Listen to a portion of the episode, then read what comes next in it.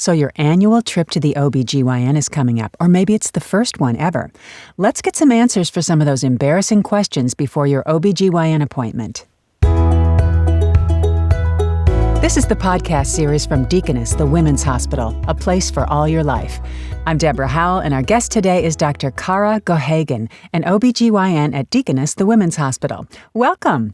Thanks. Thanks for having me. So glad to have you here so we can ask those questions we really don't want to ask when we get there.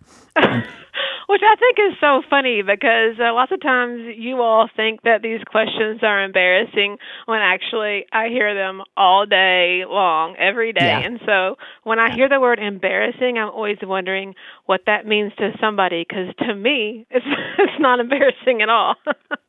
I think it's shyness more than anything, especially your first time. right.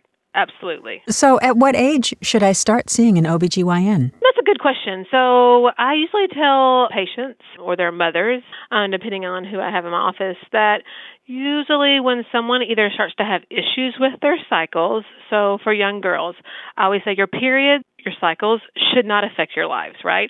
If you are playing basketball and you're a girl, I want you busting your butt on that floor to get that ball and not Yeah. worry about your periods. Or if you're a Yeah. cheerleader and you want to be thrown up in the air, I don't want you to worry about your bleeding ever affecting your goals in life. So if a cycle or a period is where you're missing school or not able to be the best version of you, you need to come in and be seen.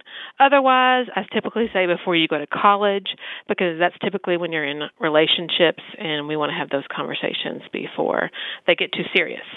Perfect. Sounds exactly right. Now, how often should I get a pelvic exam and a PAP test? Great question. So, less than 21, no pelvic, no pap smear. All right. So, really the key there is we want to build a relationship. So, obviously, your OBGYN is one of your most intimate um, conversations, appointments, um, and we really want to build that relationship before we ask you to undress before below the waist um, and get naked in front of us. So, Yeah. but 21 typically is your first pap smear, regardless of when you would become sexually active. And sometimes, if you're 21 and you're not sexually active, I will wait to even do a pelvic exam at that time.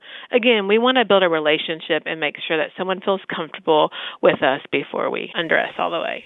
Now, especially for our younger girls, they always wonder does it hurt to go to the OBGYN?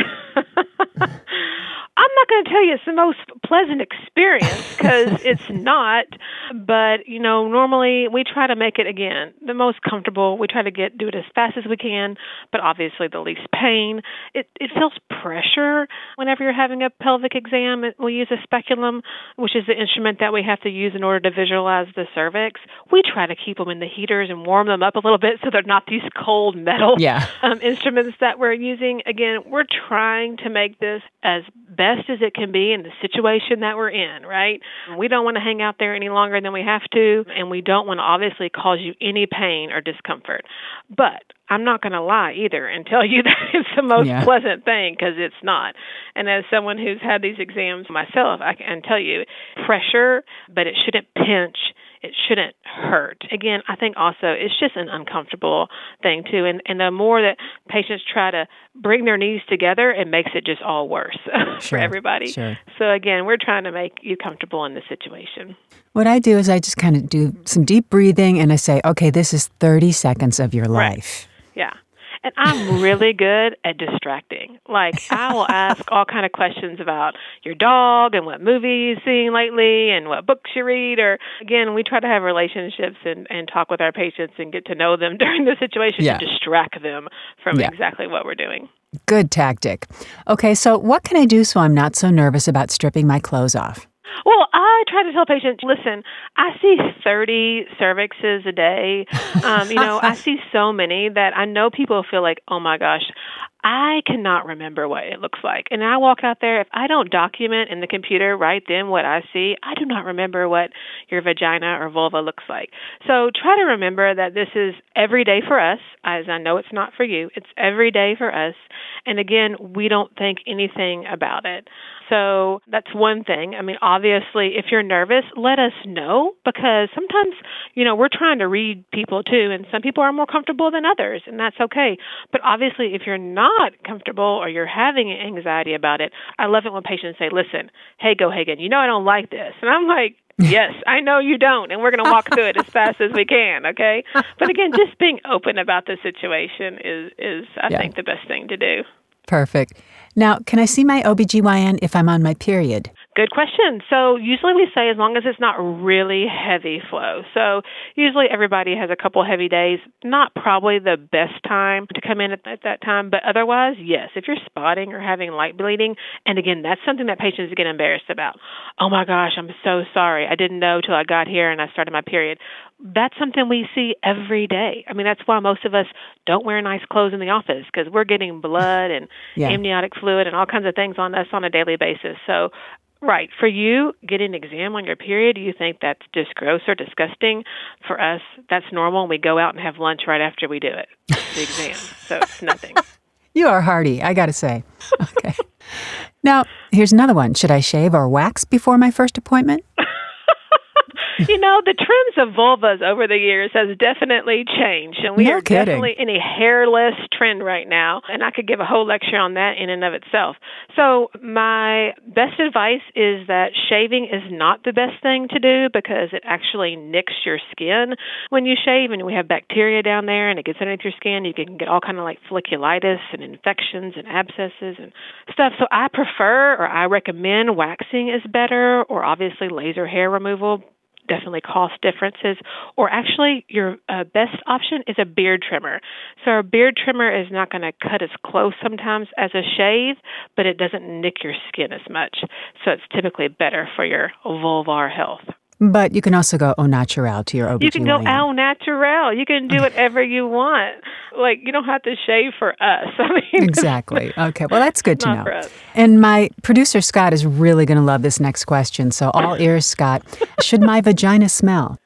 They all have a smell. If it doesn't smell, you're in trouble. I think people get worried that they have a smell, but really they only smell themselves and nobody else can smell it. So people will come in all the time, patients will say, I think I have an odor, but we don't smell anything. So that's a very common common question. I do also think people get obsessed with their vagina smells, and that leads to all kind of problems. I think uh, the vagina is like a self cleaning oven. It takes care of itself. You don't have to worry about anything. Isn't that a miracle? Um, yeah. There would be maybe one exception. Sometimes, if a foreign object becomes lodged there, there would be an odor that would be, I mean, really severe. Oh yeah, chain tampons are, are kind of uh, happens. It happens, yeah. and people forget about them. And we can definitely smell that when you come in and get undressed. We know we got a problem there. So yes. And you can take care of that for the patient, right? Absolutely, absolutely. Okay. All right. How about this? Is my discharge normal? So everybody has vaginal discharge, and that is normal. But sometimes it can. So in the vagina, you've got good and bad bacteria, and they live in harmony.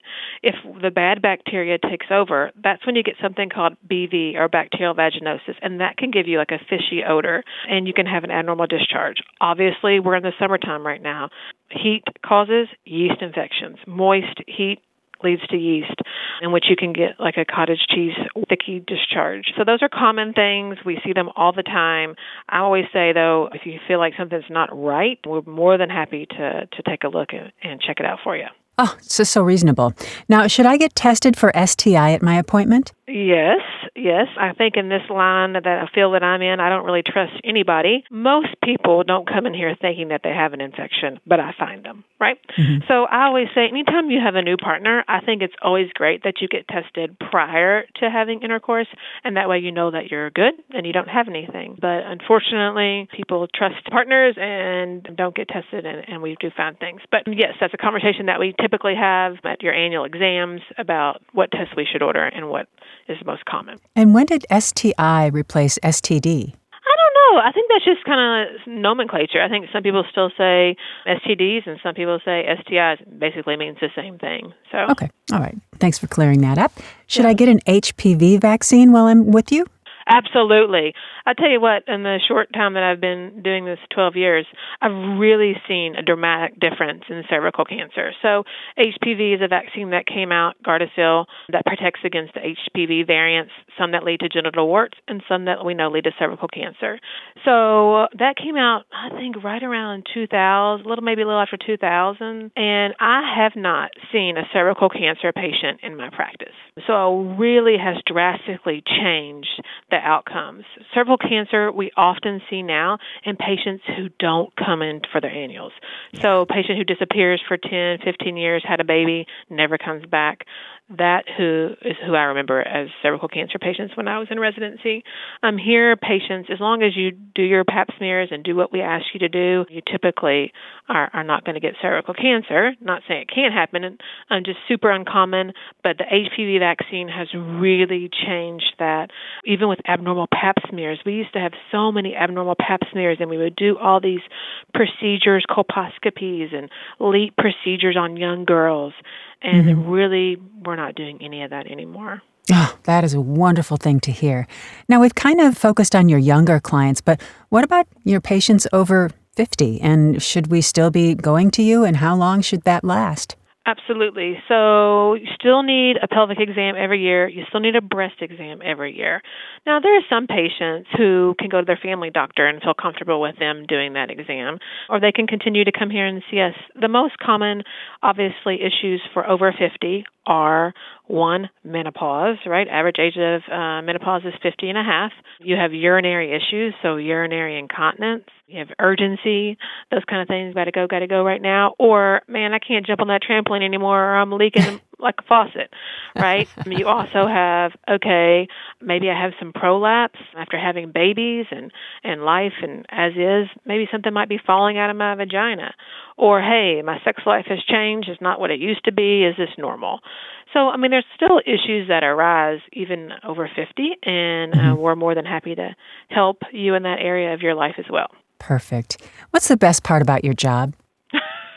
Man, I tell you what, I really love my job. And the best part of it, I think, is that I get to sometimes start seeing patients when they're teenagers, mm-hmm. follow them through college, they get married, they have a baby. I get to deliver that baby. I have oh. another baby. I get to deliver that baby and continue on to take care of them hopefully until menopause. So yeah. I think the reason why I did this job is obviously I like relationships and I liked being a part of their life in some of the most intimate moments. I mean, delivering a baby is the cream de la cream. I get to do that day after day. So you know, my dad was a what they call a specialized GP back in the day. Yeah. And he said every time he delivered a baby, it was a yeah. true certified miracle. It is. Never gets old, man. Never gets old.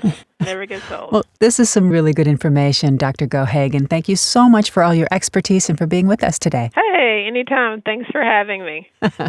this is the Women's Hospital, a place for all your life. To schedule an appointment or to learn more, call 812 471 0045 or visit WHCPC.com to get connected with one of our providers. I'm Deborah Howell. Thanks for listening and have yourself a great day.